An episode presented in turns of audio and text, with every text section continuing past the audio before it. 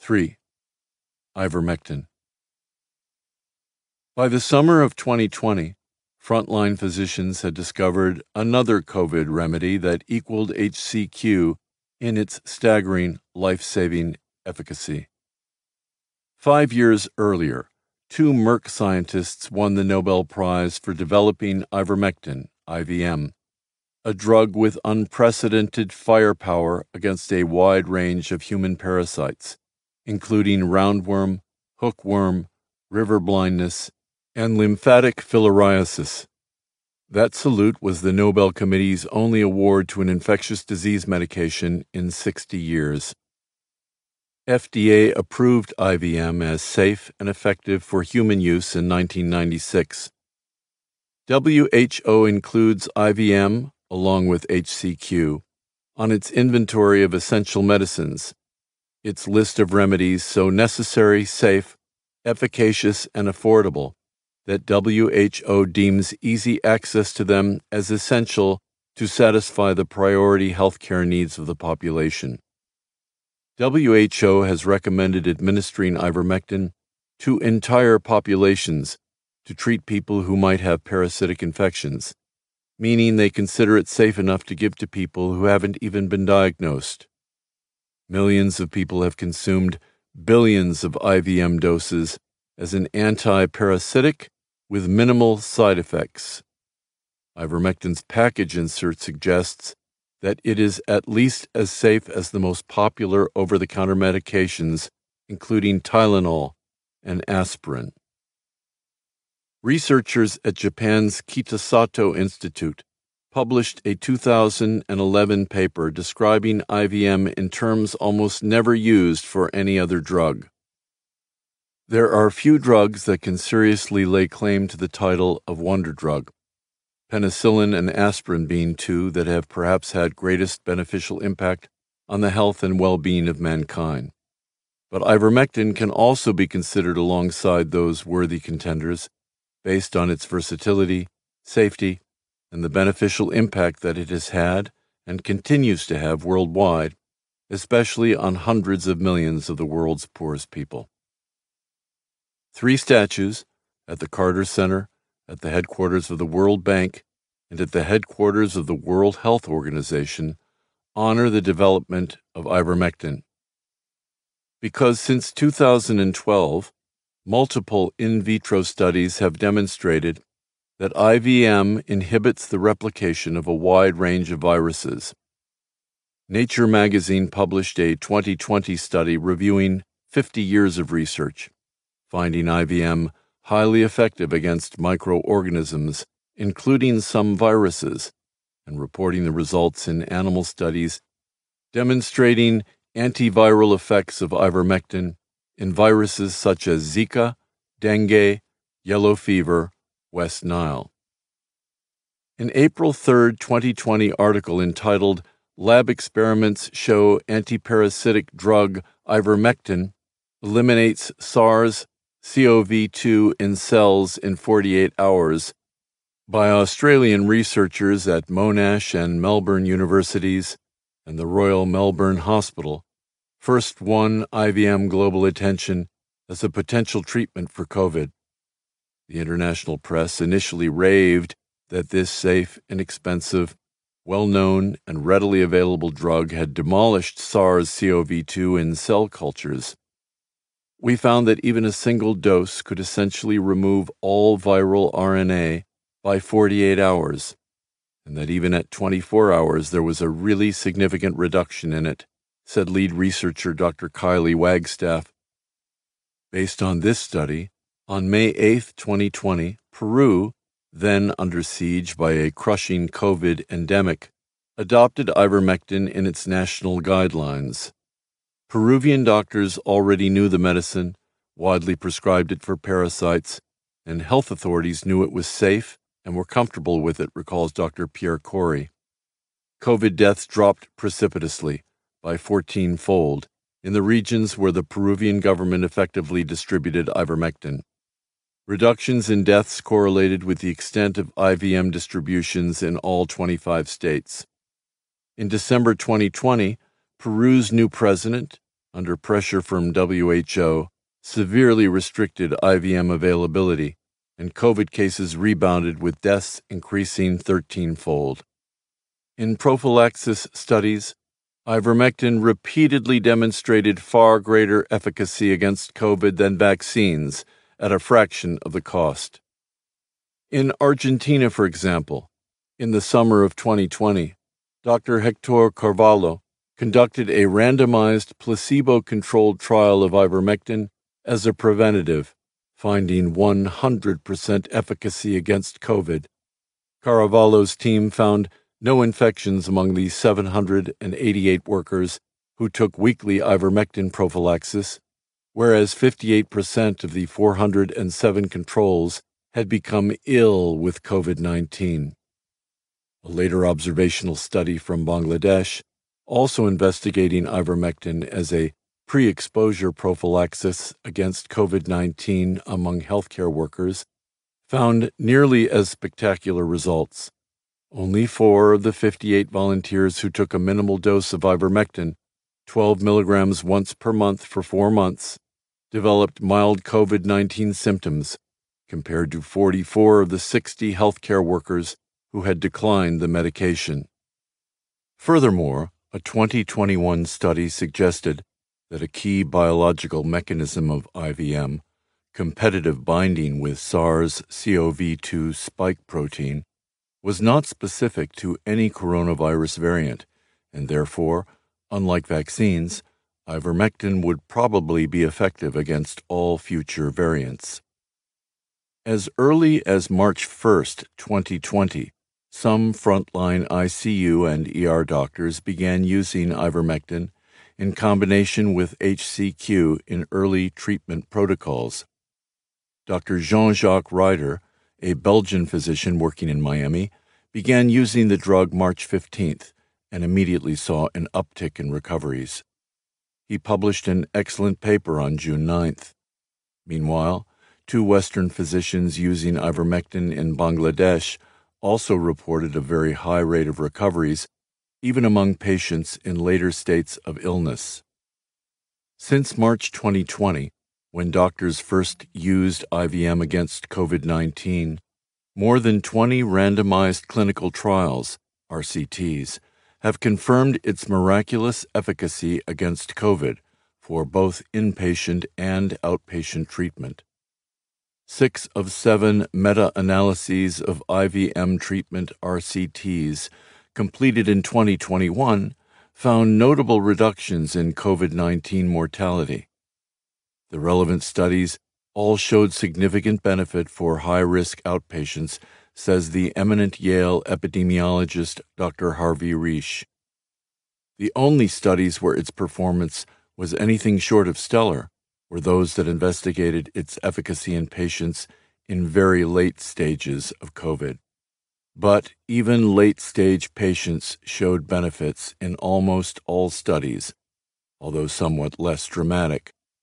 According to a twenty twenty review by McCullough et al., numerous clinical studies, including peer-reviewed randomized controlled trials, showed large magnitude benefits of ivermectin in prophylaxis, early treatment, and also in late-stage disease management.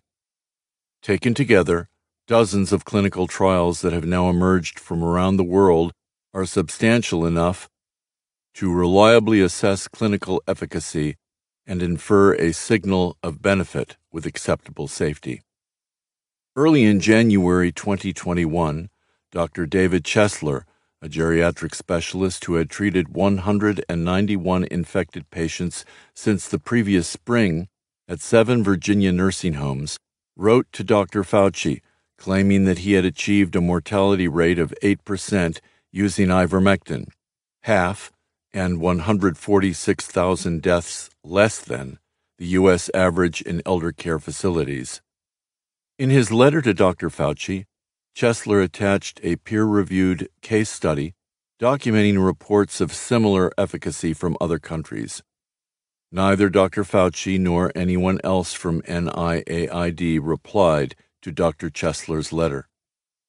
The Annals of Dermatology and Venereology reported that in a French nursing home, all sixty-nine residents, average age ninety, and fifty-two staff survived a COVID nineteen outbreak.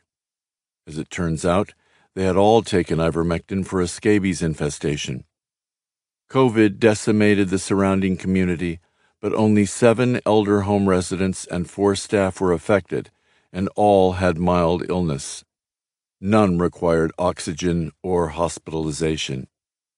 Research suggests that ivermectin may work through as many as twenty separate mechanisms. Among them, ivermectin functions as an ionophore, facilitating transfer of zinc into the cells, which inhibits viral replication. Ivermectin stops replication of COVID nineteen, seasonal flu, and many other viruses through this and other mechanisms. For example, a March twenty twenty-one study by Choudhury et al. found that ivermectin was found as a blocker of viral replicase, protease, and human T M P R S S two, which could be the biophysical basis behind its antiviral efficiency. The drug also reduces inflammation via multiple pathways, thereby protecting against organ damage. Ivermectin furthermore impairs the spike protein's ability to attach to the A C E two receptor on human cell membranes, preventing viral entry. Moreover, the drug prevents blood clots through binding to spike protein and also deters the spike protein from binding to C D one forty-seven on red blood cells, which would otherwise trigger clumping. When patients take I V M before exposure, the drug prevents infection, which halts onward transmission and helps protect the entire community. In March twenty twenty-one, a published study by Peter McCullough and fifty-seven other frontline physicians from multiple countries found that our early ambulatory treatment regimen was associated with estimated eighty-seven point six percent and seventy-four point nine percent reductions in hospitalization and death. Many other studies echo Doctor McCullough's results. The average reduction in mortality, based on eighteen trials, is seventy-five percent, according to a January twenty twenty-one meta-analysis presentation to the N I H COVID nineteen Treatment Guidelines Panel. A W H O-sponsored meta-review of eleven studies likewise suggests ivermectin can reduce COVID nineteen mortality by as much as eighty-three percent. On average, used prophylactically, ivermectin prevented eighty-six percent of the adverse outcomes. Over all these studies, ivermectin protected six of every seven people who used it to prevent COVID. And of twenty-nine studies of early treatment of COVID using ivermectin, the average benefit was sixty-six percent. Graphs and tables reflecting the data discussed here can be found on the I V M meta dot org website. They are part of a much larger website that has compiled all completed, validated studies for each of twenty-seven different treatments for COVID nineteen. At C nineteen study dot com. A January twenty twenty-one study in The Lancet found that ivermectin dramatically reduced the intensity and duration of symptoms and viral loading. In March twenty twenty, Doctor Paul Marik, Chief of Intensive Care Medicine at Eastern Virginia Medical School, began posting treatment guidelines for the care of COVID patients. Doctor Marik, one of the best-known and well-published professors of intensive care medicine, recruited a team of the most highly respected and most published leading I C U physicians from across the globe to systematically research all possible approaches to this new virus. Soon, his organization, Frontline COVID nineteen Critical Care Alliance, F L C C C, created a website and posted their first treatment protocols in mid-April twenty twenty. By November twenty twenty, the F L C C C doctors felt there was enough evidence to add ivermectin to their protocols. The data show the ability of the drug ivermectin to prevent COVID nineteen, to keep those with early symptoms from progressing to the hyperinflammatory phase of the disease, and even to help critically ill patients recover. Peer reviewers green-lighted the clinical and scientific rationale for F L C C C's hospital protocols, and the Journal of Intensive Care Medicine published them in mid-December twenty twenty. F L C C C also published on its website a one-page summary, regularly updated, of the clinical trial evidence for ivermectin. In December twenty twenty, F L C C C President and Chief Medical Officer Doctor Pierre Corey, a pulmonary and critical care specialist, testified to the benefits of ivermectin before a number of COVID nineteen panels, including the Senate Committee on Homeland Security and Governmental Affairs. In riveting testimony, Corey described six studies with a total of over two thousand four hundred patients, all showing near-perfect prevention of transmission of this virus in people exposed to COVID nineteen. Three R C Ts, randomized control studies, and multiple large-case series involving over three thousand patients showing stunning recovery among hospitalized patients, and four large randomized control trials involving three thousand patients, all showing large and statistically significant reductions in mortality when treated with ivermectin. Two weeks later, on January sixth, twenty twenty-one, Doctor Corey spoke to the National Institutes of Health COVID nineteen Treatment Guidelines panel. Along with Eminence Grease, Doctor Paul Marik, and other members of the Frontline COVID nineteen Critical Care Alliance also presented positive data on ivermectin, as did the W H O's meta-analysis author, Doctor Andrew Hill, who they had invited to present with them. The Financial Times followed with an article citing Hill's research for the W H O at the University of Liverpool. Hill's meta-analysis of six ivermectin studies showed a cumulative seventy-five percent reduction of risk of death in a subset of moderate to severe COVID nineteen patients in whom the drug reduced inflammation and sped up elimination of the virus. Corey testified that I V M could reduce hospitalizations by almost ninety percent and deaths by almost seventy-five percent.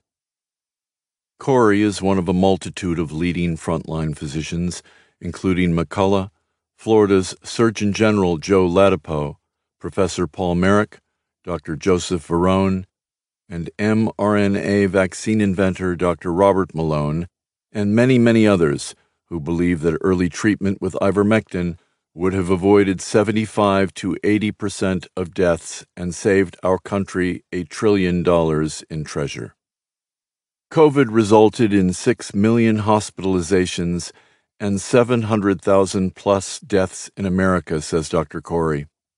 If H C Q and I V M had been widely used instead of systematically suppressed, we could have prevented seventy-five percent or at least five hundred thousand deaths, and eighty percent of hospitalizations, or four point eight million. We could have spared the states hundreds of billions of dollars. Ten days after the F L C C C presentation on January fourteenth, the N I H's COVID nineteen Treatment Guidelines panel changed its previously negative recommendation to doctors regarding ivermectin to neither for nor against, cracking open the door just a little for physicians to use I V M as a therapeutic option. That is the same neutral recommendation the N I H committee members gave for monoclonal antibody and convalescent plasma treatments. Although the hopes were that both of these latter treatments would be effective when used early, convalescent plasma, a favorite of nearly all academic medical centers in the country, failed miserably to show efficacy in numerous clinical trials, said Doctor Corey, while monoclonal antibodies did prove effective in preventing hospitalization. N I H's neutral January fourteenth, twenty twenty-one non-recommendation issued in the face of strong evidence of ivermectin's safety and efficacy for COVID nineteen, was the first obvious signal of the agency's determination to suppress I V M. N I H claimed that there was insufficient evidence to recommend either for or against the use of ivermectin for the treatment of COVID nineteen. N I H shrouded its process for reaching that non-recommendation in secrecy, refusing to disclose the panel members who took part in the ivermectin deliberations and redacting their names from the documents that various Freedom of Information Act requests compelled the agency to produce. For a time, only Doctor Fauci, Francis Collins, and the panelists themselves knew their identities. N I H took extreme measures to keep the names secret, fighting all the way into federal court to shield the proceedings from transparency. As Collins and Doctor Fauci maneuvered to shade the process from sunlight, the Centers for Disease Control and Prevention, C D C, in response to a separate F O I A request, disclosed the group's nine members. Three members of the working group, Adora Adimora, Roger Bedimo, and David V. Glidden, had disclosed financial relationships with Merck. A fourth member of the N I H Guidelines Committee, Susanna Nagy, received a one hundred fifty-five million dollars grant to conduct further studies of ivermectin following the N I H non-recommendation. N I A I D's windfall payoff to Nagy would have been unlikely to go forward if the committee voted to approve I V M. Today, as Doctor Fauci moves the U S to eliminate all use of ivermectin, other countries are using more of it. In February twenty twenty-one, the head of the Tokyo Metropolitan Medical Association held a press conference to call for adding ivermectin to its outpatient treatment protocol. Several Indian states had added ivermectin to their list of essential medicines to fight COVID nineteen. Indonesia's government not only authorized the use of the drug, but also created a website showing its real-time availability. After giving out third booster doses of Pfizer's COVID nineteen vaccine, but still seeing high rates of COVID nineteen hospitalizations and deaths, Israel started using ivermectin officially in September twenty twenty-one, with the health insurance companies distributing ivermectin to high-risk citizens. El Salvador distributes I V M for free to all of its citizens.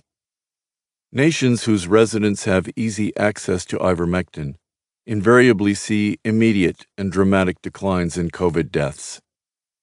Hospitals in Indonesia started using ivermectin on July twenty-second, twenty twenty-one. By the first week of August, cases and deaths were plummeting. A December twenty twenty study showed that African and Asian countries that widely used ivermectin to treat and prevent various parasitic diseases enjoy some of the world's lowest reported COVID case and mortality rates. After controlling for confounding factors, including the Human Development Index, H D I.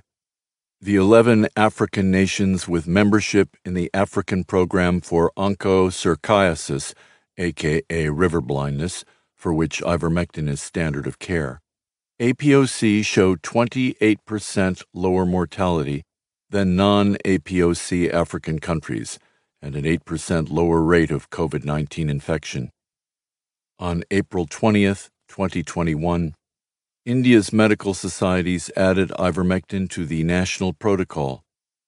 According to Indian and international news, an aggressive campaign by the government of the Indian state of New Delhi, where COVID was raging, showed stunning success. The Desert Review reported that in April twenty twenty-one, New Delhi was experiencing a COVID epidemic crisis. The state government obliterated ninety-seven percent of Delhi cases by distributing ivermectin. I V M crushed COVID in New Delhi, wrote Doctor Justice R. Hope, M D.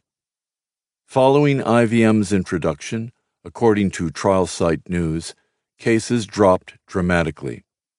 At the national level, the massive surge that overtook the country at the beginning of April slowed exponentially after the new COVID nineteen protocol was introduced, which includes the use of ivermectin and budesonide.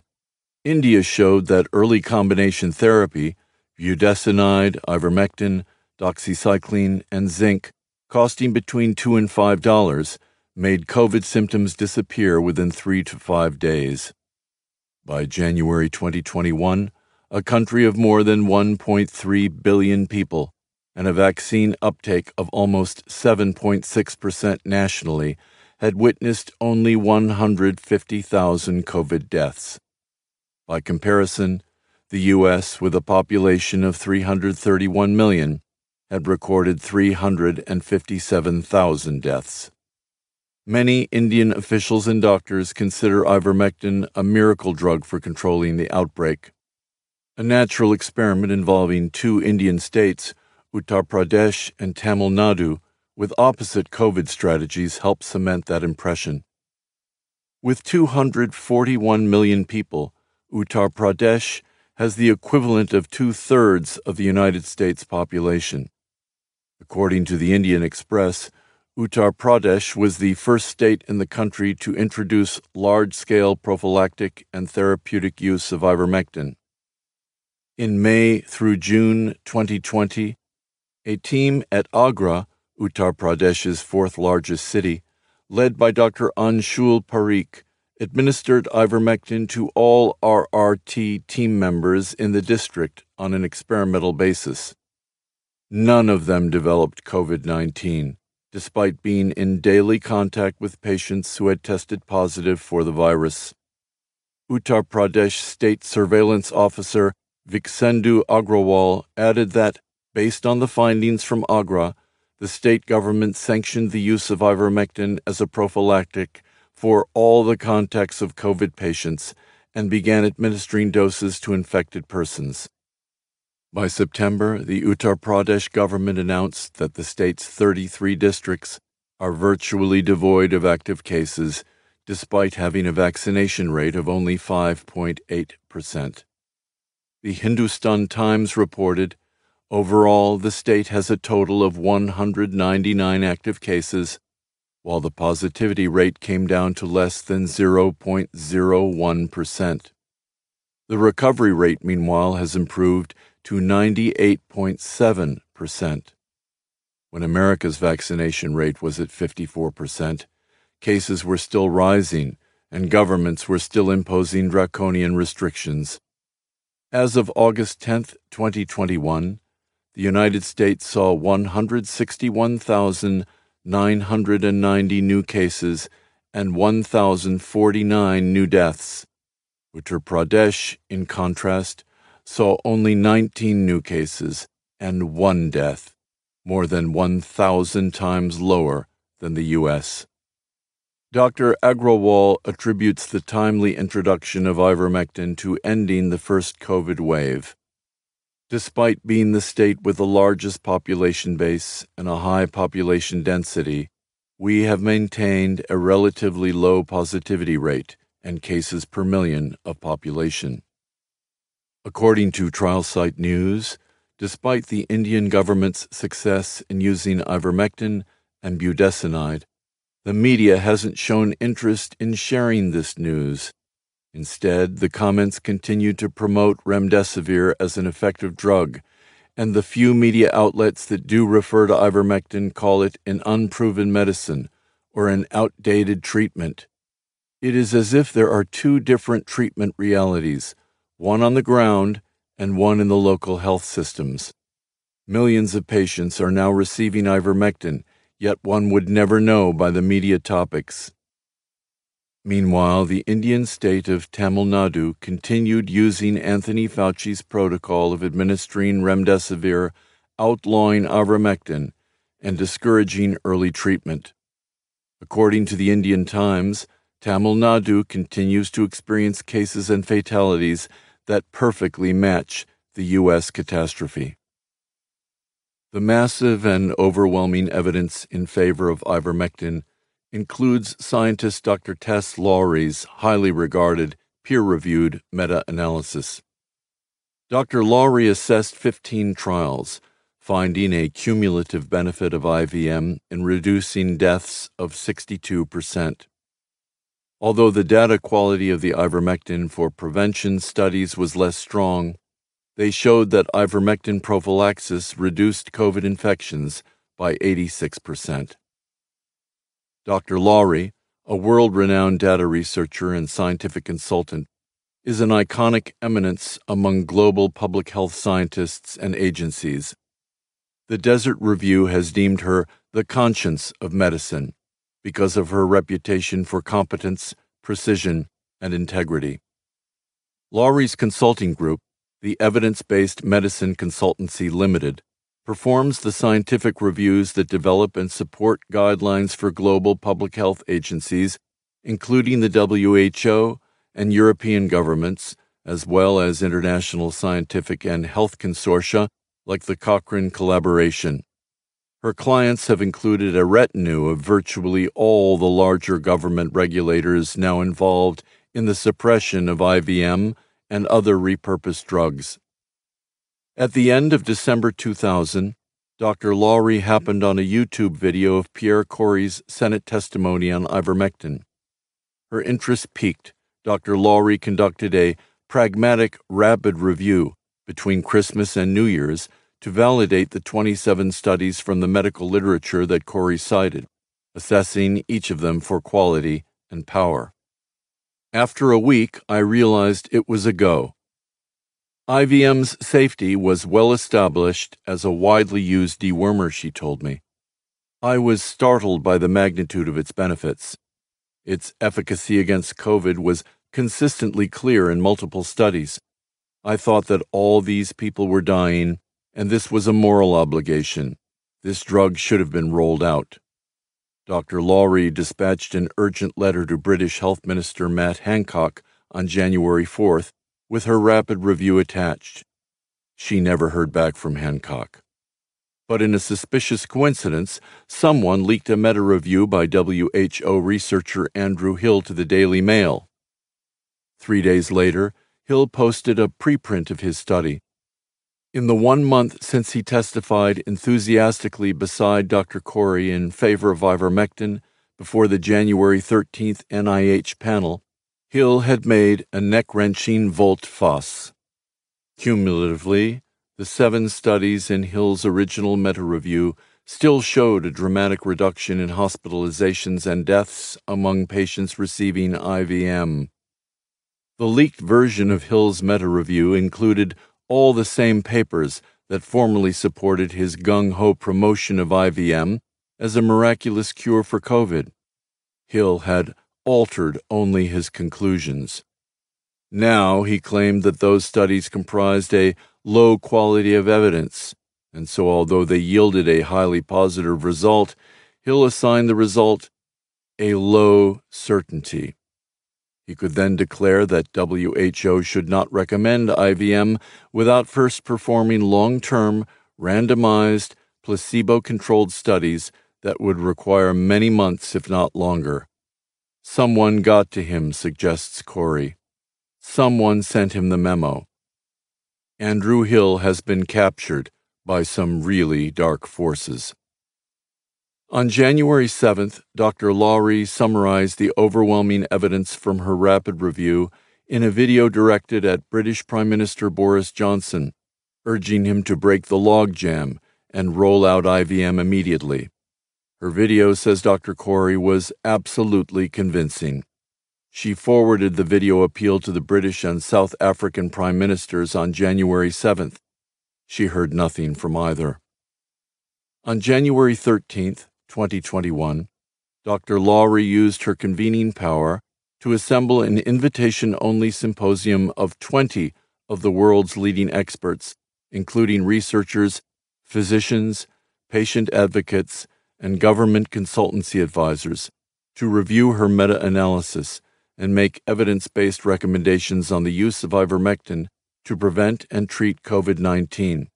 She called the conference the British Ivermectin Recommendation Development, or BIRD, study. Tess Lawrie did exactly what W H O should have done, says Doctor Corey. She made a thorough, open, and transparent review of all the scientific evidence. During the day-long conference, the conferees reviewed each study in Doctor Lawrie's rapid meta-review, agreeing that the evidence supported an immediate rollout. Before adjourning, Doctor Lawrie and the scientific panel committed to conducting a full-scale Cochrane-style meta-review of all the scientific literature. Due to the mortal urgencies, they pledged to reconvene in a much larger group on January fourteenth. In the meantime, Doctor Lawrie managed to reach Andrew Hill by phone on January sixth, two days after the Daily Mail leaked his meta-review. She informed him that some of the leading lights of science had agreed to collaborate on the Cochrane-style meta-review, and she proposed that Hill should join the effort as a collaborator. She offered to share her data with Hill, and after the call, she sent him her spreadsheets. Doctor Lawrie had coordinated many Cochrane reviews for W H O, and was indisputably among the world's ranking experts in systematically reviewing study data. Doctor Lawrie invited Hill to co-author the Cochrane Review and to attend the next BIRD meeting on January thirteenth. It was an exciting opportunity. Under normal circumstances, Hill should have pounced on this chance to serve as lead author with some of the world's most prestigious researchers in creating a professional, bulletproof, evidence-to-decision framework for the W H O. He was nevertheless non-committal. He did agree to review Doctor Lawrie's spreadsheet. Doctor Lawrie and her colleagues launched a marathon effort to conduct a brand new review of all published studies in the medical literature from scratch, assessing each for power and bias. She presented her draft to the exclusive BIRD group in mid-January. All agreed that the common-sense approach was to release ivermectin. She submitted the protocol to Cochrane for external scientific review. British and Scandinavian scientists founded the Cochrane Collaboration in nineteen ninety-three to address pharmaceutical industry corruption that had become pervasive in clinical trials for new drugs.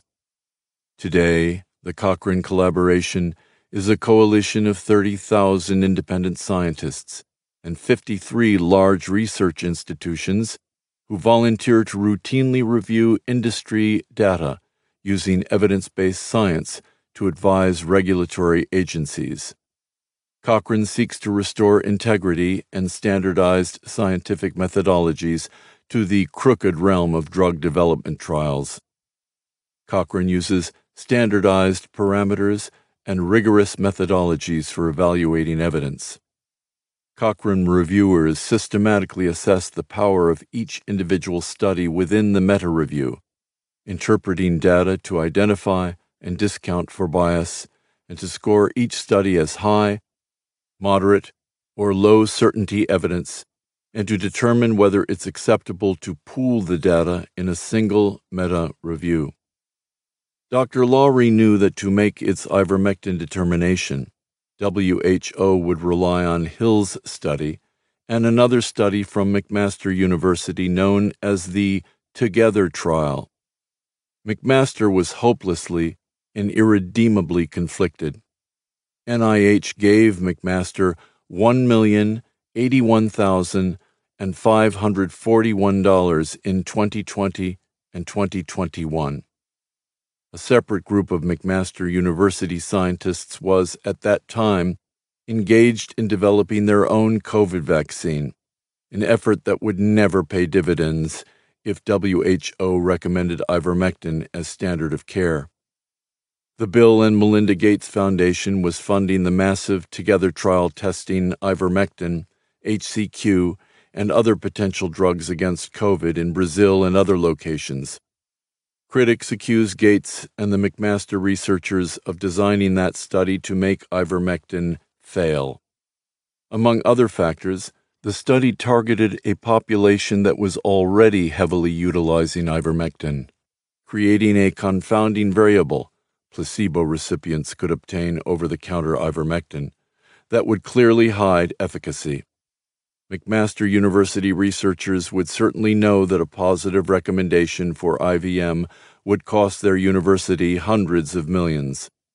The Together trial organizer was Gates trial designer Ed Mills, a scientist with heavy conflicts with pharma, and a reputation as a notorious industry biostitute.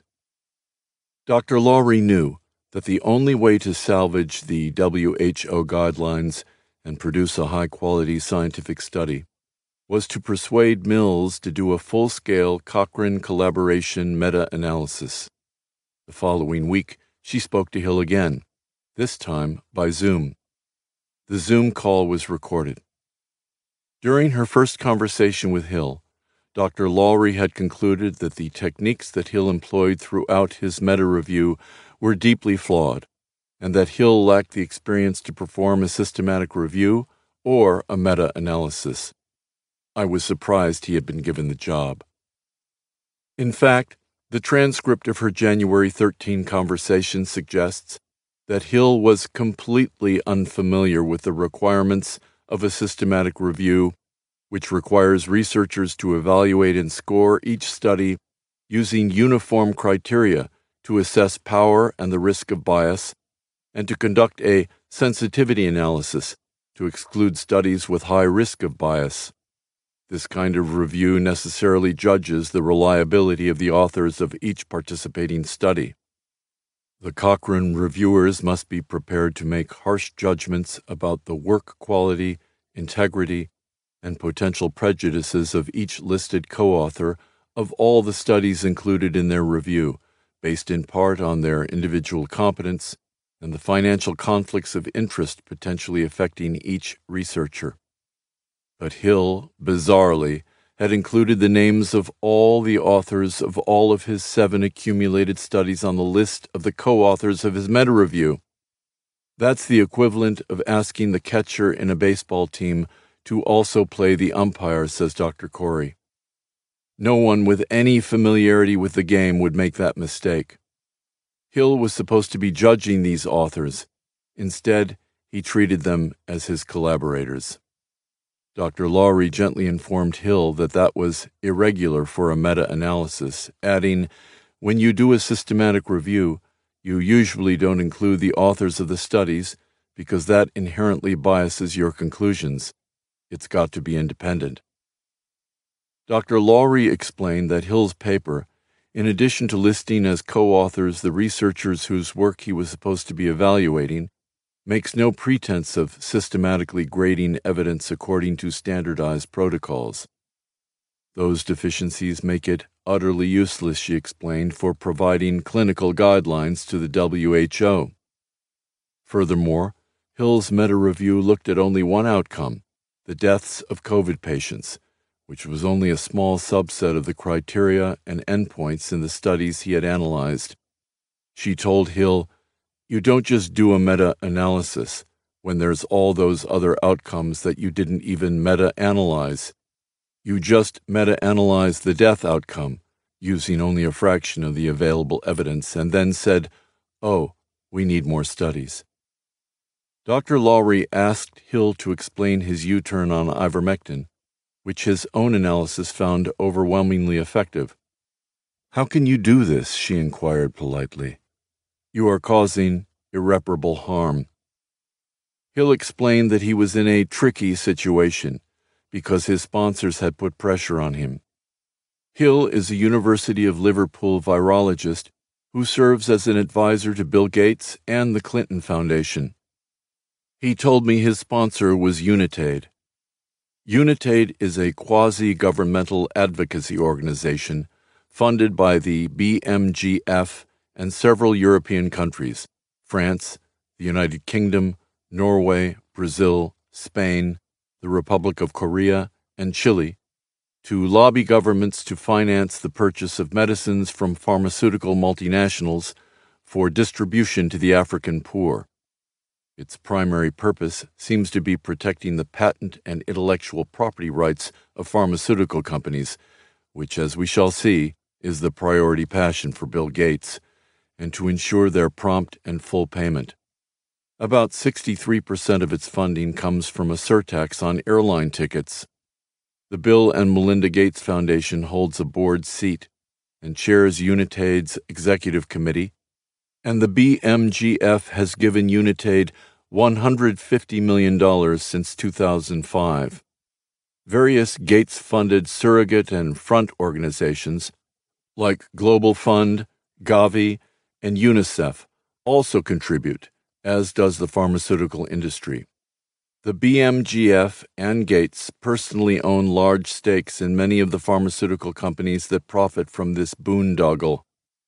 Gates also uses Unitaid to fund corrupt science by tame and compromised researchers like Hill that legitimizes his policy directives to the W H O. Unitaid gave forty million dollars to Andrew Hill's employer, the University of Liverpool, four days before the publication of Hill's study. Hill, a P H D, confessed that the sponsors were pressuring him to influence his conclusion. When Doctor Lawrie asked who was trying to influence him, Hill said, I mean, I, I think I'm in a very sensitive position here. Doctor Lawrie, lots of people are in sensitive positions. They're in hospital, in I C Us dying, and they need this medicine. Doctor Hill, well, Doctor Lawrie, this is what I don't get, you know, because you're not a clinician. You're not seeing people dying every day, and this medicine prevents deaths by eighty percent. So eighty percent of those people who are dying today don't need to die because there's ivermectin.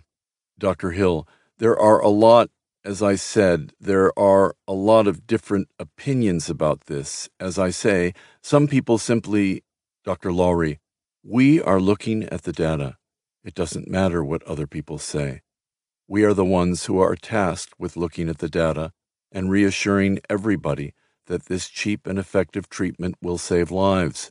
It's clear. You don't have to say, well, so-and-so says this and so-and-so says that. It's absolutely crystal clear. We can save lives today if we can get the government to buy ivermectin. Doctor Hill, well, I, I don't think it's as simple as that because you, you've got trials. Doctor Lawrie, it is as simple as that. We don't have to wait for studies. We have enough evidence now that shows that ivermectin saves lives. It prevents hospitalization. It saves the clinical staff going to work every day and being exposed. And frankly, I'm shocked at how you are not taking responsibility for that decision. And you still haven't told me who is influencing you, who is giving you that opinion, because you keep saying you're in a sensitive position. I appreciate you are in a sensitive position. If you're being paid for something and you're being told to support a certain narrative, that is a sensitive position.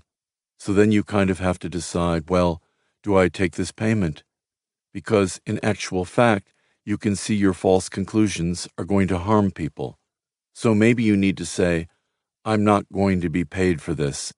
I can see the evidence, and I will join the Cochrane team as a volunteer like everybody on the Cochrane team is a volunteer. Nobody's being paid for this work. Doctor Hill, I think fundamentally we're reaching the same conclusion about the survival benefit. We're both finding a significant effect on survival. Doctor Lawrie, no, I'm grading my evidence. I'm saying I'm sure of this evidence. I'm saying I'm absolutely sure it prevents deaths. There is nothing as effective as this treatment. What is your reluctance?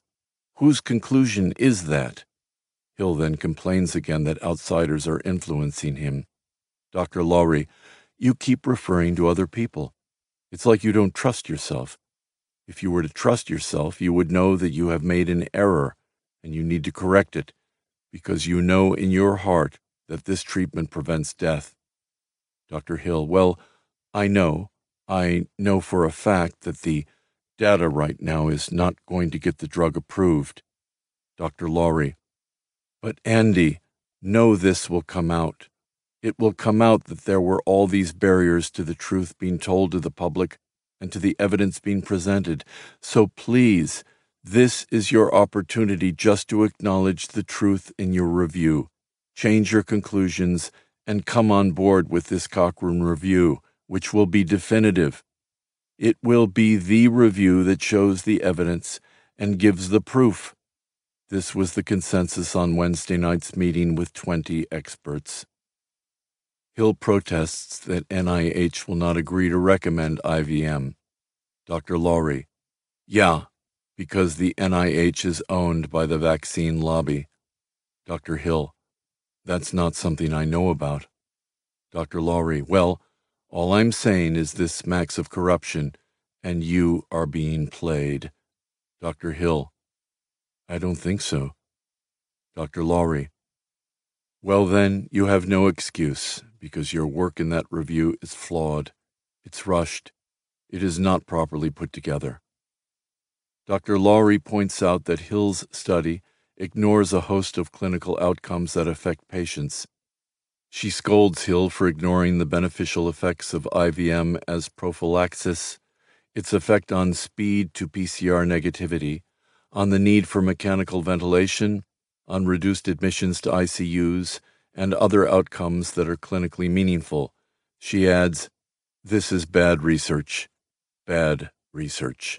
So at this point, I don't know. You seem like a nice guy, but I am really, really worried about you." Doctor Hill, okay, yeah, I mean, it's, it's a difficult situation. Doctor Lawrie, no, you might be in a difficult situation. I'm not, because I have no paymaster. I can tell the truth. How can you deliberately try and mess it up, you know? Doctor Hill, it's not messing it up. It's saying that we need, we need a short time to look at some more studies. Doctor Lawrie, so, how long are you going to let people carry on dying unnecessarily? Up to you. What is, what is the timeline that you've allowed for this, then? Doctor Hill, well, I think, I think that it goes to W H O and the N I H and the F D A and the E M E A. They've got to decide when they think enough's enough. Doctor Lawrie, how do they decide? Because there's nobody giving them good evidence synthesis, because yours is certainly not good. Doctor Hill, well, when yours comes out, which will be in the very near future, at the same time there'll be other trials producing results, which will nail it with a bit of luck, and we'll be there. Doctor Lawrie, it's already nailed.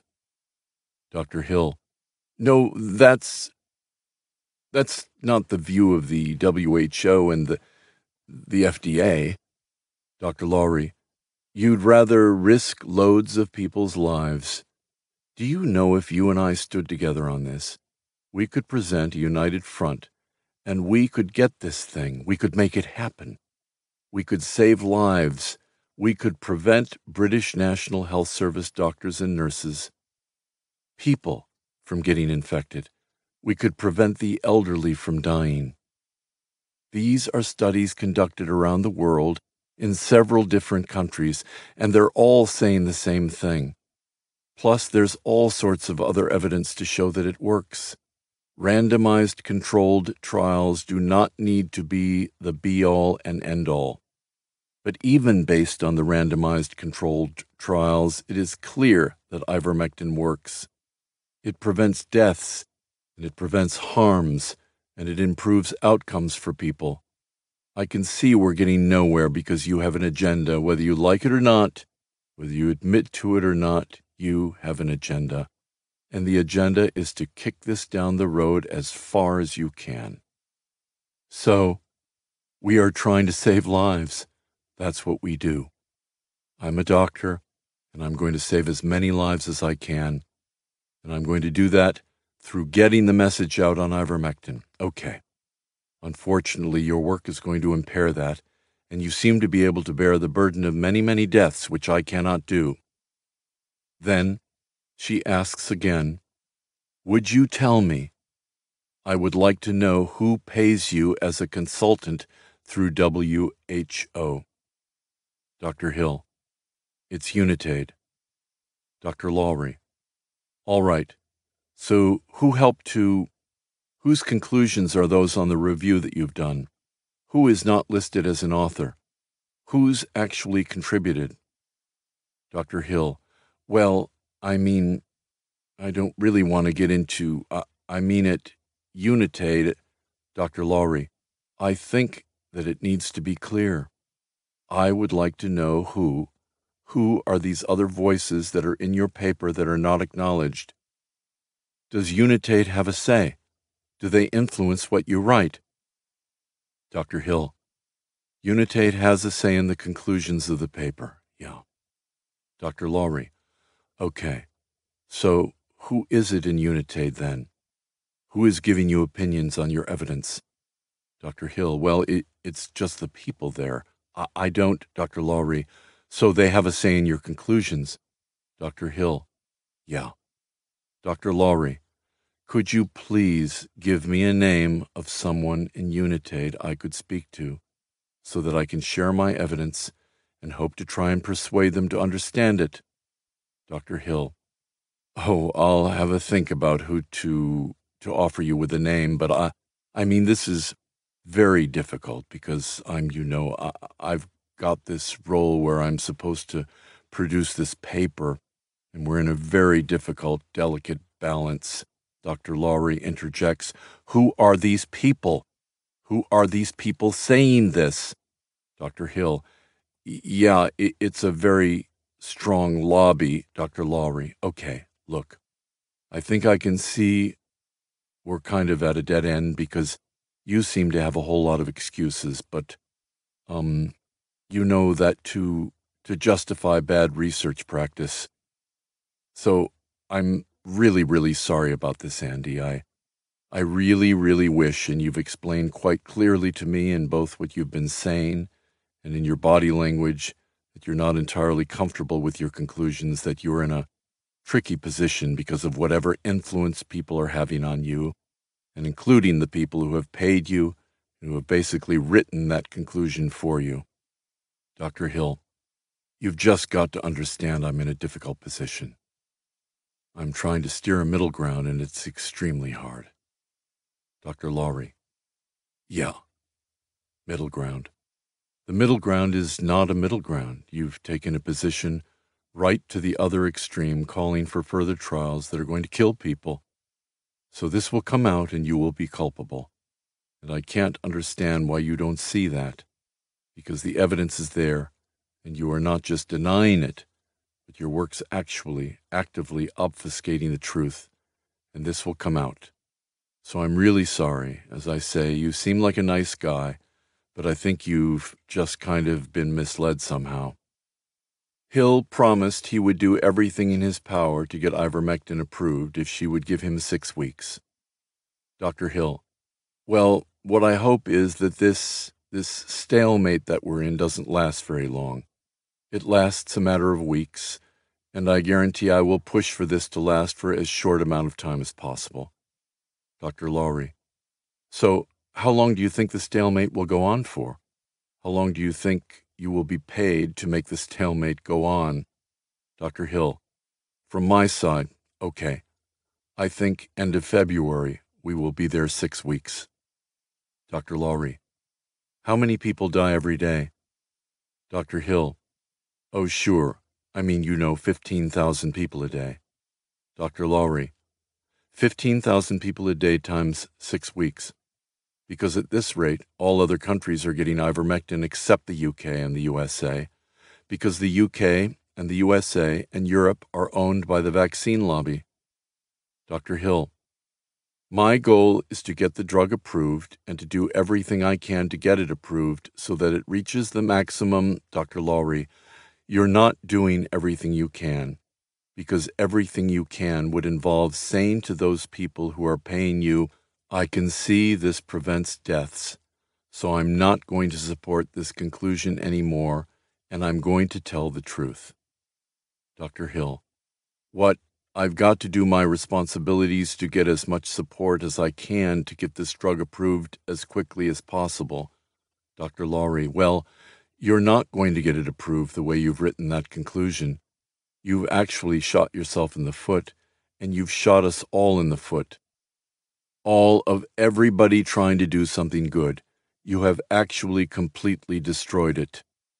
Doctor Hill. Okay, well, that's where we'll, I guess we'll have to agree to differ. Doctor Lawrie. Yeah, well, I don't know how you sleep at night, honestly. At the conclusion of the January fourteenth Bird Conference, Doctor Lawrie delivered a monumental closing address that should be recorded among the most important speeches in the annals of medical history. Doctor Lawrie spoke out at considerable personal risk, since her livelihood and career largely rely on the very agencies she targeted for criticism. Doctor Lawrie began by endorsing the miraculous efficacy of I V M. Had ivermectin been employed in twenty twenty, when medical colleagues around the world first alerted the authorities to its efficacy, millions of lives could have been saved, and the pandemic, with all its associated suffering and loss, brought to a rapid and timely end. Doctor Lawrie told the audience that the suppression of ivermectin was a signal that pharma's pervasive corruption had turned a medical cartel against patients and against humanity. The story of ivermectin has highlighted that we are at a remarkable juncture in medical history. The tools that we use to heal and our connection with our patients are being systematically undermined by relentless disinformation stemming from corporate greed. The story of ivermectin shows that we as a public have misplaced our trust in the authorities and have underestimated the extent to which money and power corrupts. Doctor Lawrie called for reform of the method used to analyze scientific evidence. They who design the trials and control the data also control the outcome. So, this system of industry-led trials needs to be put to an end. Data from ongoing and future trials of novel COVID treatments must be independently controlled and analyzed.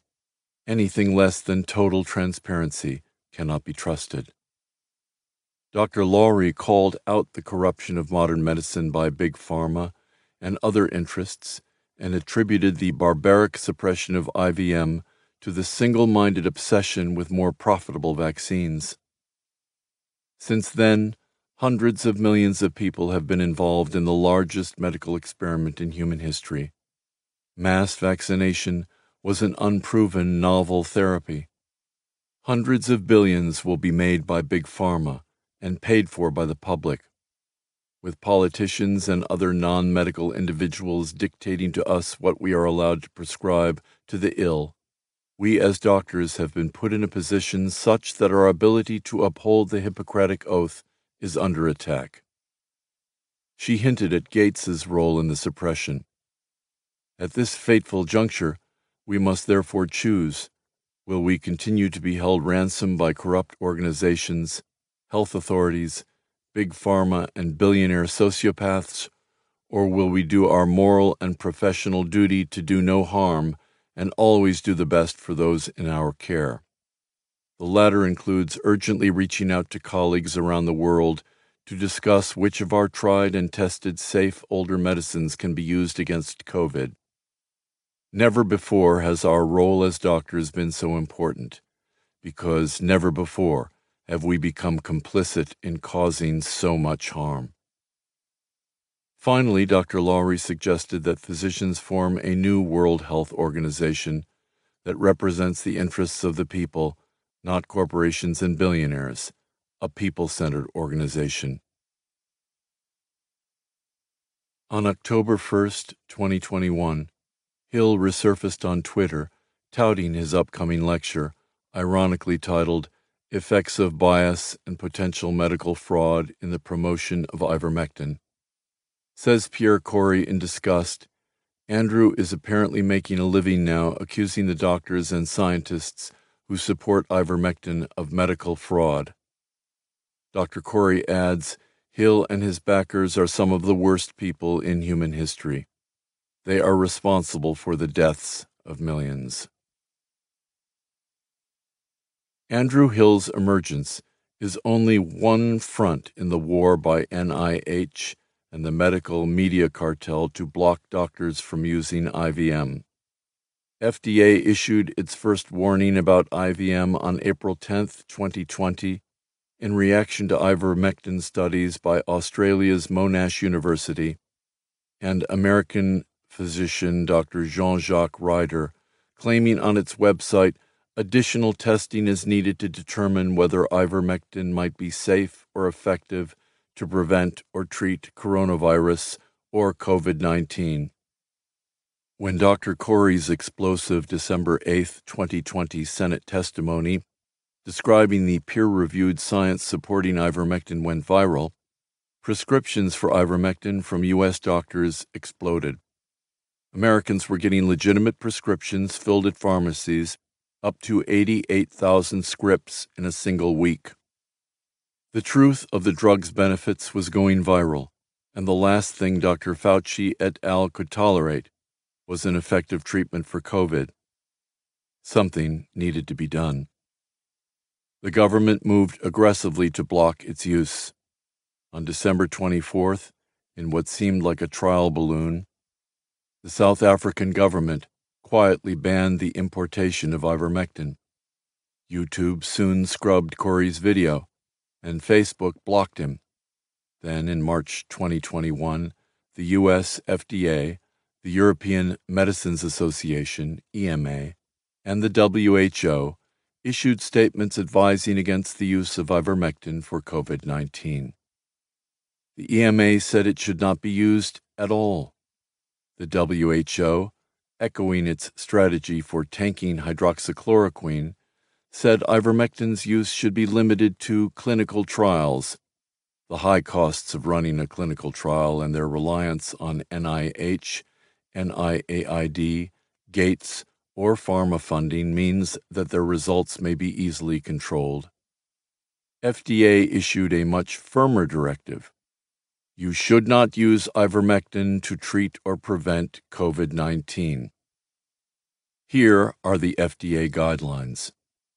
The F D A has not authorized or approved ivermectin for use in preventing or treating COVID nineteen in humans or animals. Ivermectin is approved for human use to treat infections caused by some parasitic worms and head lice, and skin conditions like rosacea. Currently available data do not show ivermectin is effective against COVID nineteen. Clinical trials assessing ivermectin tablets for the prevention or treatment of COVID nineteen in people are ongoing. Taking large doses of ivermectin is dangerous. If your healthcare provider writes you an ivermectin prescription, fill it through a legitimate source such as a pharmacy and take it exactly as prescribed. On July twenty-eighth, twenty twenty-one, a front-page Wall Street Journal headline asked, "Why is the F D A attacking a safe, effective drug?" On August sixteenth, twenty twenty-one, two weeks after the Wall Street Journal article, C D C ordered doctors to stop prescribing I V M. On August seventeenth, twenty twenty-one, the N I A I D recommended against ivermectin's use to combat the novel coronavirus. On August twenty-sixth, twenty twenty-one, C D C sent out an emergency warning using its Health Alert Network. In early September twenty twenty-one, following the F D A, C D C, N I A I D's lead, the American Medical Association, A M A, the American Pharmacists Association, A P H A, and the American Society of Health System Pharmacists, A S H P, called on doctors to immediately stop prescribing ivermectin for COVID outside of clinical trials. These influential organizations are largely dependent on pharmaceutical industry largesse. On September second, twenty twenty-one, on M S N B C Tonight, Chris Hayes interviewed the president of the A M A, Doctor Gerald Harmon, who said that the A M A now advises doctors against prescribing ivermectin, except in clinical trials. He explained that the A M A is taking this unprecedented step because ivermectin isn't approved by the F D A for treatment of COVID nineteen. He failed to mention that up to thirty percent of prescriptions written by America's doctors are for off-label uses not approved by the F D A. The A M A, meanwhile, ignored the cascading toll of injuries and deaths from Big Pharma's injections, while endorsing the revolutionary notion that F D A should be the arbiter of what doctors can and cannot use to heal their patients. Physicians traditionally have had unlimited authority to prescribe F D A-approved medications for any purpose, as long as they explain the risks and benefits to their patients. Suddenly, the A M A and its industry patrons and captive regulators moved to limit the doctor's authority to treat patients. F D A has no authority to regulate the practice of medicine. As Stephen Hahn, F D A's last commissioner, no one has been appointed to the role since he left, pointed out in October twenty twenty, off-label prescribing is between a doctor and his, her patient. The sad episode, still ongoing, raises questions one expects doctors to be asking. Is ivermectin a safe drug? Will it do harm? Are we in a situation in which authorities have not provided a proven therapeutic for COVID nineteen? Do treating physicians have the freedom to try medicines they have reason to believe might be helpful, particularly when there is no reason to believe the medicine will be hurtful? Doctors who answered those questions for themselves and prescribed ivermectin after early September faced growing scrutiny and heavy-handed tactics, including censorship, threats to their license and board certification, and other repressive policies from governments and medical boards. Pharmacists, including the large chains like C V S and Walmart, refused to fill prescriptions.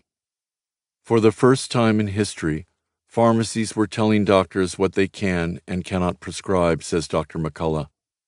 The directives shattered the traditional sacred relationship between doctors and patients that the profession had nurtured and protected since Hippocrates. The medical profession has long told doctors that their single obligation is to their patients. The A M A's declaration helped march doctors into their new role as agents of state policy. The state policy is to prescribe treatments not based upon the health interests of the individual patient, but based upon the perceived best interests of the state. The suppression of H C Q and I V M is one of the greatest tragedies and crimes of the modern era, Doctor Peter Bregan told me. Doctor Bregan, who has been called the conscience of psychiatry by author Candace Pert, is the author of Talking Back to Prozac and COVID nineteen and the Global Predators. In Florida and South Carolina, Blue Cross Blue Shield, B C B S, sent mass mailings to physicians notifying them that B C B S would no longer pay insurance claims for I V M and threatened audits of any physician who wrote prescriptions for the drug. In January twenty twenty-one, Syracuse, New York attorney Ralph Larigo filed for an injunction on behalf of a critically ill hospital patient, the mother of one of his clients, against a local hospital that was resisting family requests to treat her with ivermectin. A state superior court judge immediately granted Larigo's request. Within twelve hours of taking ivermectin, the dying woman miraculously began to recover. Two weeks later, Larigo obtained a second injunction for a similarly situated client, who also made a preternatural recovery. When local news organizations reported Larigo's I V M victories, his law office telephone began ringing off the hook.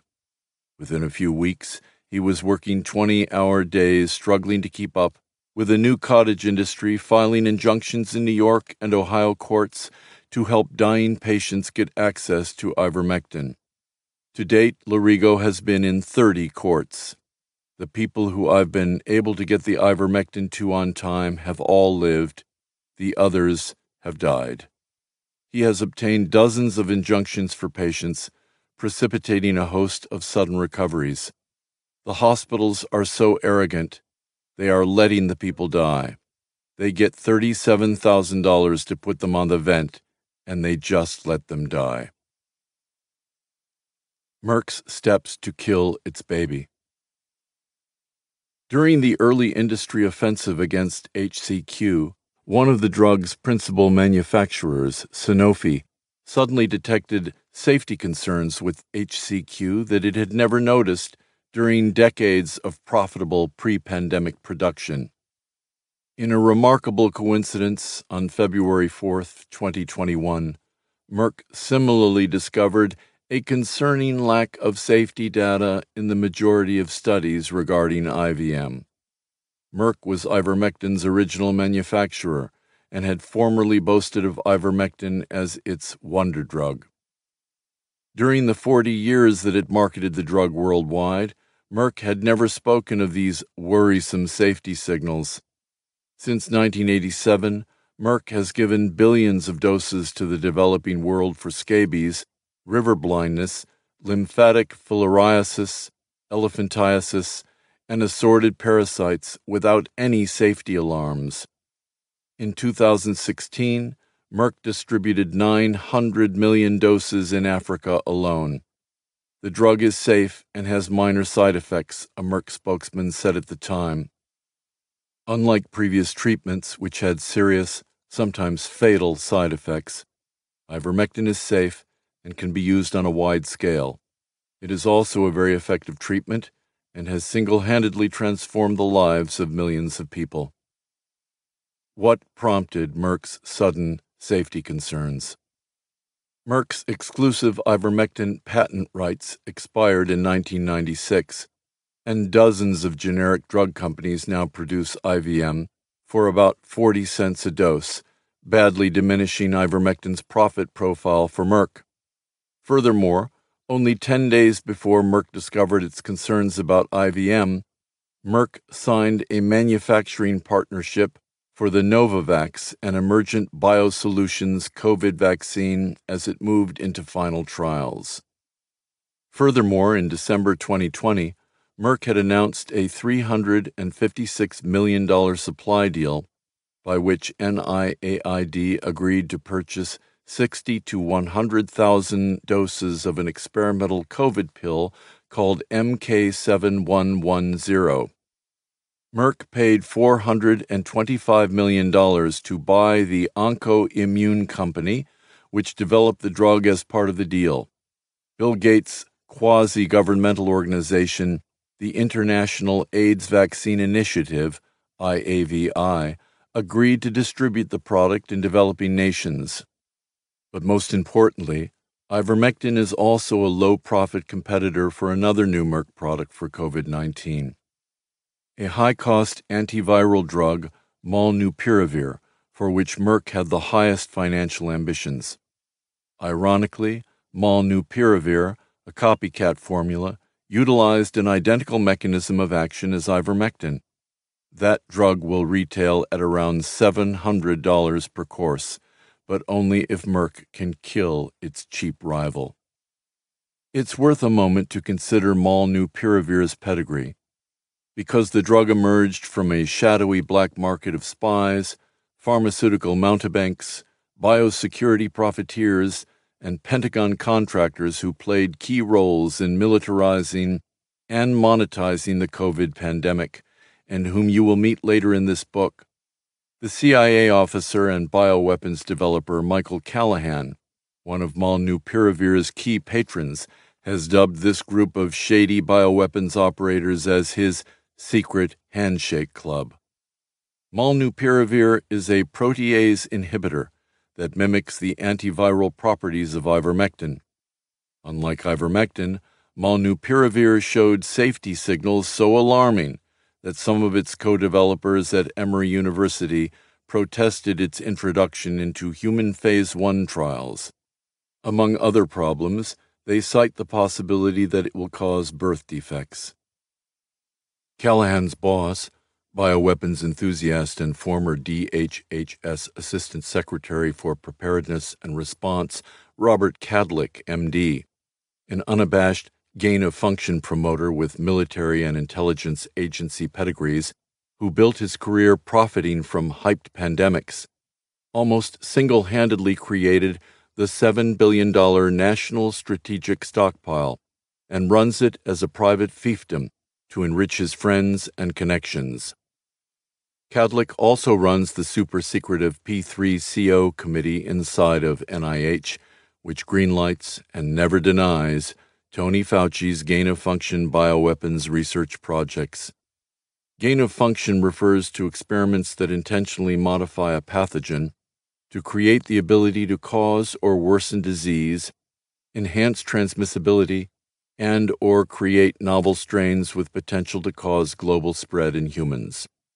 One of Cowdlick's many dodgy business partners is John Clerici, a Washington lawyer, lobbyist, an artful rogue who almost single-handedly created the Biomedical Advanced Research and Development Authority, BARDA, a new agency formed after nine eleven under the H H S Office of the Assistant Secretary for Preparedness and Response, A S P R, of which Cowdlick was director during the Trump administration.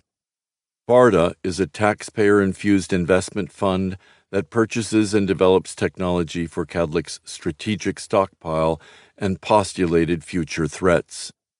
Clerici boasts that if someone wants to get BARDA money, they've got to go through me.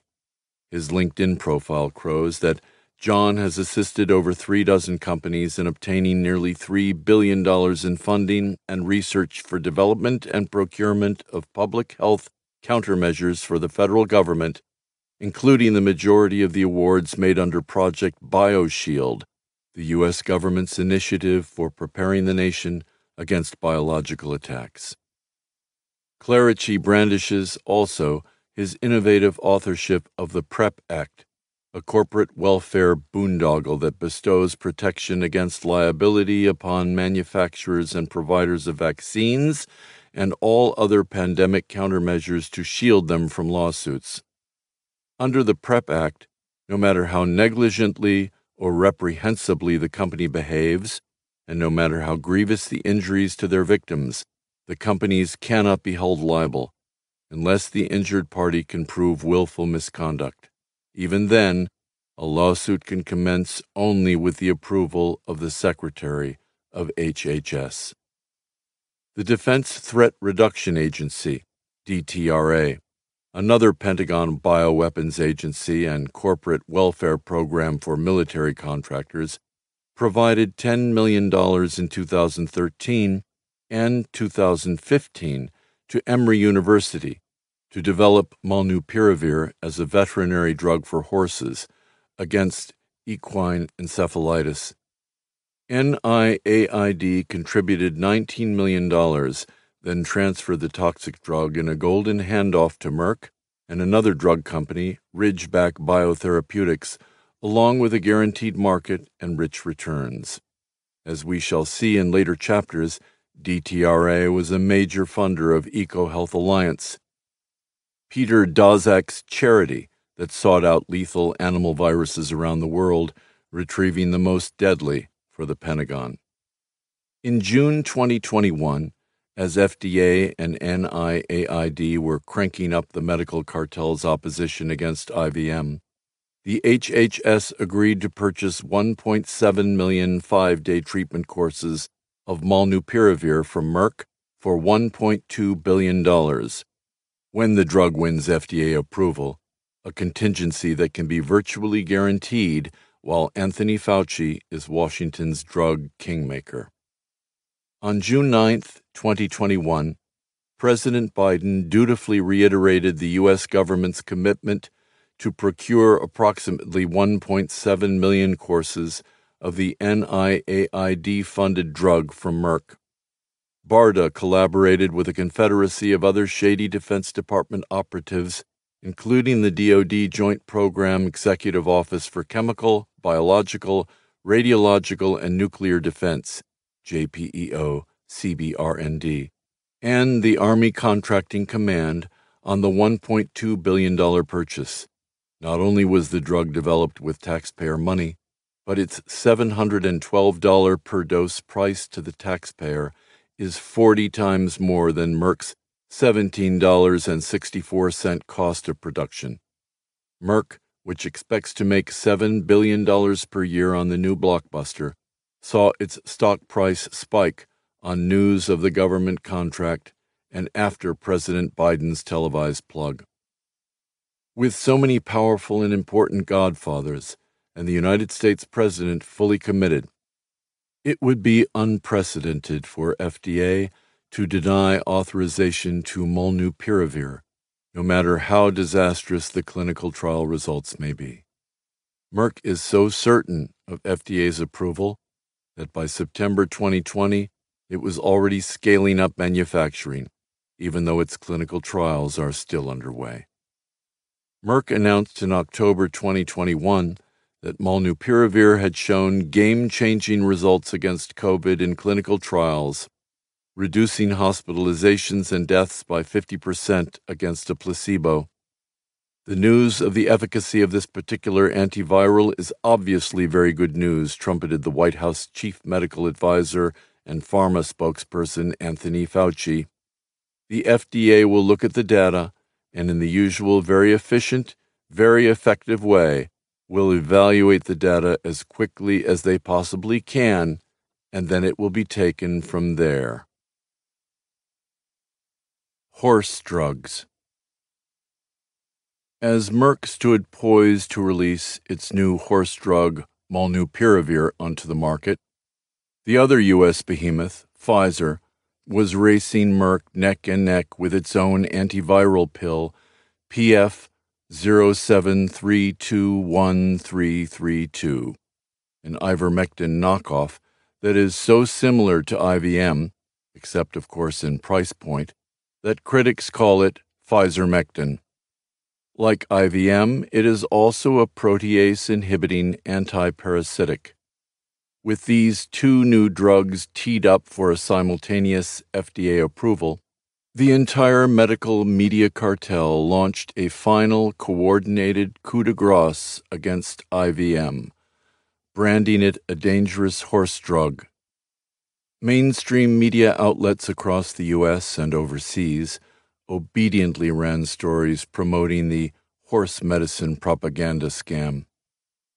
In late August twenty twenty-one, N I H, F D A, and C D C launched an innovative new campaign to slander ivermectin as a horse dewormer that only deluded, foolhardy nincompoops would consume. Picking up on those themes, The Independent asked, "Ivermectin, why are U S anti-vaxxers touting a horse dewormer as a cure for COVID?"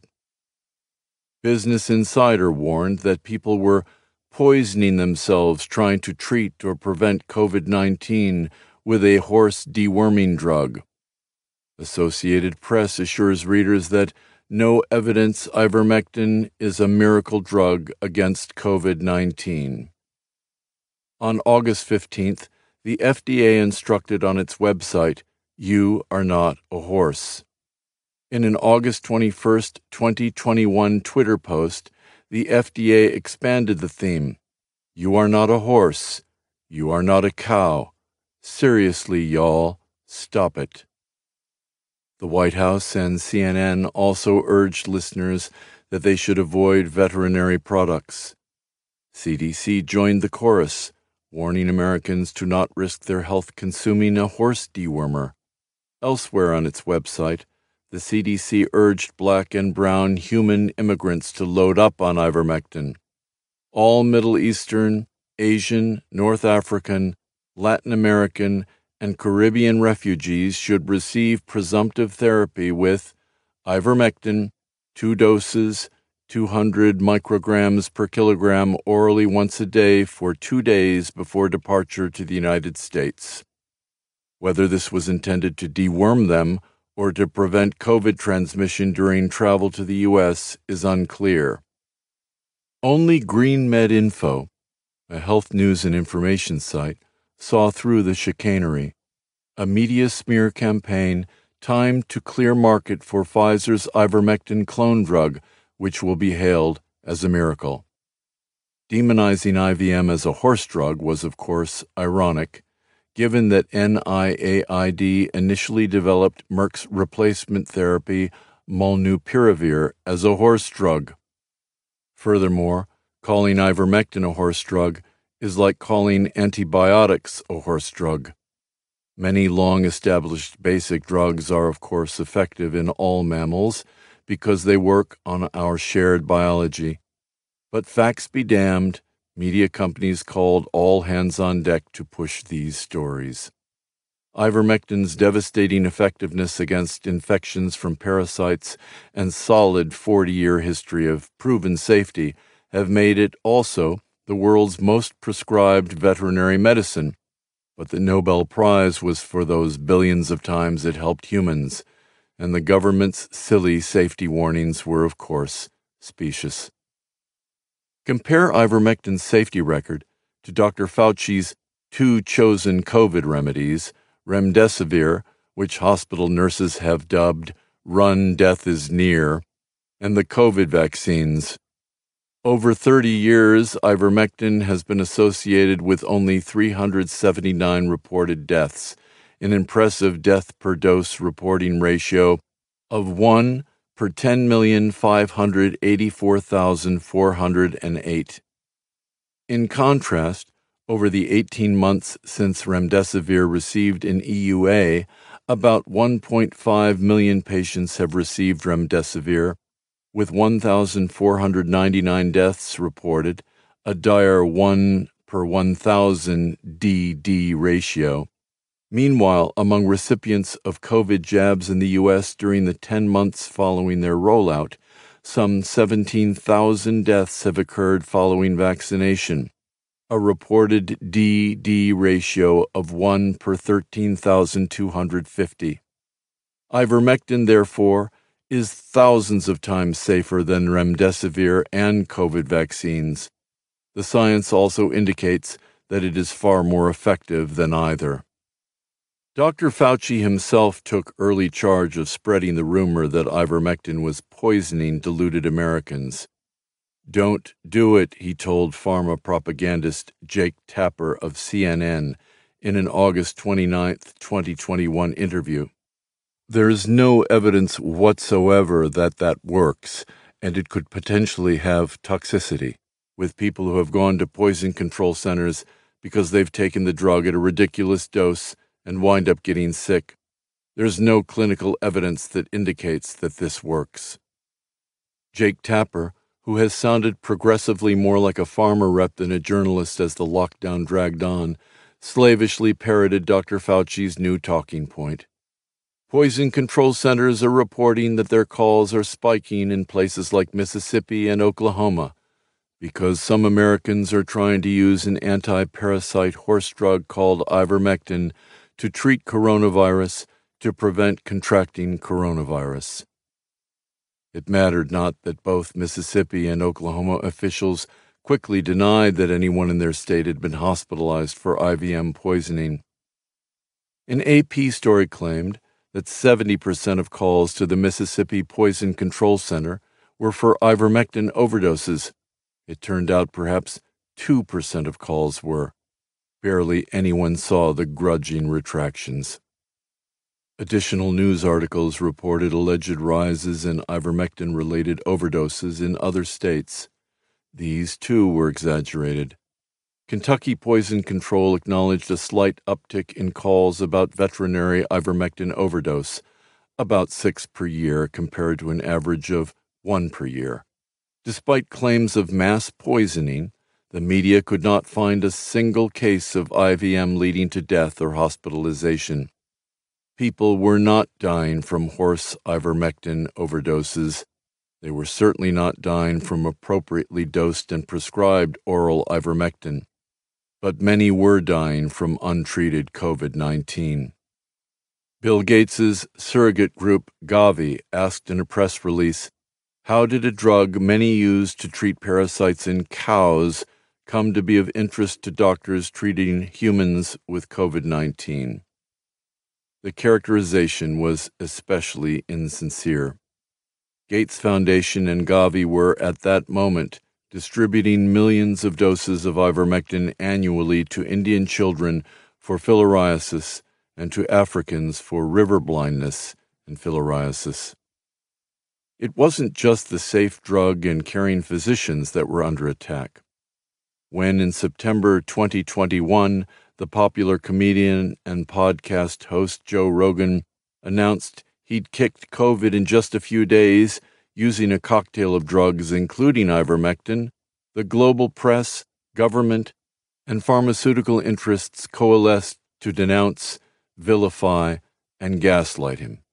N P R, which has taken three million dollars from the Bill and Melinda Gates Foundation, jumped on the dog pile and deceptively insinuated that Rogan took horse-level doses. Joe Rogan has told his Instagram followers he has been taking ivermectin, a deworming veterinary drug formulated for use in cows and horses to help fight the coronavirus. The Food and Drug Administration has warned against taking the medication, saying animal doses of the drug can cause nausea, vomiting, and in some cases severe hepatitis. But Rogan never took veterinary ivermectin paste. Rogan said he had talked with multiple doctors who advised him to take the drug. He followed their advice, and he got well remarkably quickly. Rolling Stone, the one-time banner of the counterculture, had by twenty twenty-one devolved into a reliable mouthpiece for medical cartel orthodoxies. In October twenty twenty-one, Rolling Stone announced that it had removed from its website a two thousand five article linking mercury in vaccines to brain injuries in children. Rolling Stone also reported that Oklahomans overdosing on ivermectin horse dewormer were causing emergency rooms to be so backed up that gunshot victims were having hard times getting access to health facilities. An accompanying photo purported to depict a long line of ambulatory gunshot casualties seeking hospital admission to an Oklahoma emergency room, already filled to capacity with dingbats poisoned by a horse dewormer. The Rolling Stone story spread like wildfire among the world's reigning media outlets, including the Daily Mail, Business Insider, Newsweek, Yahoo News, The Guardian, and The Independent, many of which rely on Gates Foundation largesse. M S N B C's news host Rachel Maddow told her audience that patients are overdosing on ivermectin, backing up rural Oklahoma hospitals' ambulances. Ivermectin is meant for a full-size horse, she explained. She repeated that the victims first gullibly swallowed the false claims of anti-vaxxers before guzzling down horse dewormer. The E Rs are so backed up that gunshot victims were having hard times getting to facilities where they can get definitive care and be treated. The story, of course, was fraud. Days later, Oklahoma's Sequoia Northeastern Health System posted a categorical denial on its website, dismissing the entire story as mere fabrication. That Rolling Stone picture of the long lines was an Associated Press stock photo from the previous January, a photo of people waiting in line to get vaccines. As it turns out, not a single patient has been treated in Oklahoma for ivermectin overdose. Instead of retracting the article, Rolling Stone simply posted an attention-dodging update at the top of the article reporting the hospital's denial. The Guardian similarly published a nondescript update at the bottom of its article. The F D A doubled down with the claim that I V M may cause serious harm, is highly toxic, and may cause seizures, coma, and even death. As we shall see, these kinds of warnings are far more applicable to COVID shots. The C D C issued an emergency memo on August twenty-sixth, twenty twenty-one, warning doctors and pharmacists not to prescribe ivermectin. As Molnupiravir's debut approached, the war against I V M escalated. On September twenty-third, the Colorado Department of Law issued a cease and desist order and fined a Loveland Medical Clinic forty thousand dollars for marketing and overstating the effectiveness of ivermectin. And pharmacists still willing to dispense ivermectin faced a new problem. The wholesalers began dribbling out a few pills at a time, but not enough for even one prescription per week. All their diabolical tricks seemed the work of winks and nods and a powerful hidden hand, with no corporation or federal agency taking clear responsibility for carrying out a deliberate policy to suppress a life-saving drug. On September twenty-eighth, the New York Times introduced a new tactic, reporting that the demand for ivermectin among the crackpots trying to treat COVID had created a shortage for veterinary purposes, warning that any day now, animals might begin to suffer. Peter McCullough laughs at the propaganda. Ivermectin is a molecule that is miraculously effective against parasites and viral infections along multiple pathways and mechanisms of action. It's a molecule. It doesn't care if it's used in a horse or a cow or a human. The rules of physics and chemistry are the same across species. Pierre Corey concurs. Ivermectin has multiple properties. It operates against COVID along a multitude of separate pathways. In addition to being antiparasitic, it also has potent antiviral properties and even protects against SARS C o V two spike protein damage. The osteopath Doctor Joseph Mercola observed, "This idea that ivermectin is a horse dewormer that poses a lethal risk to humans is pure horse manure shoveled at us in an effort to dissuade people from using a safe and effective drug against COVID nineteen. The intent is clear. What our so-called health agencies and the media are trying to do is confuse people into thinking of ivermectin as a veterinary drug, which simply isn't true. Ultimately, what they're trying to do is back up the big pharma narrative that the only thing at your disposal is the COVID shot."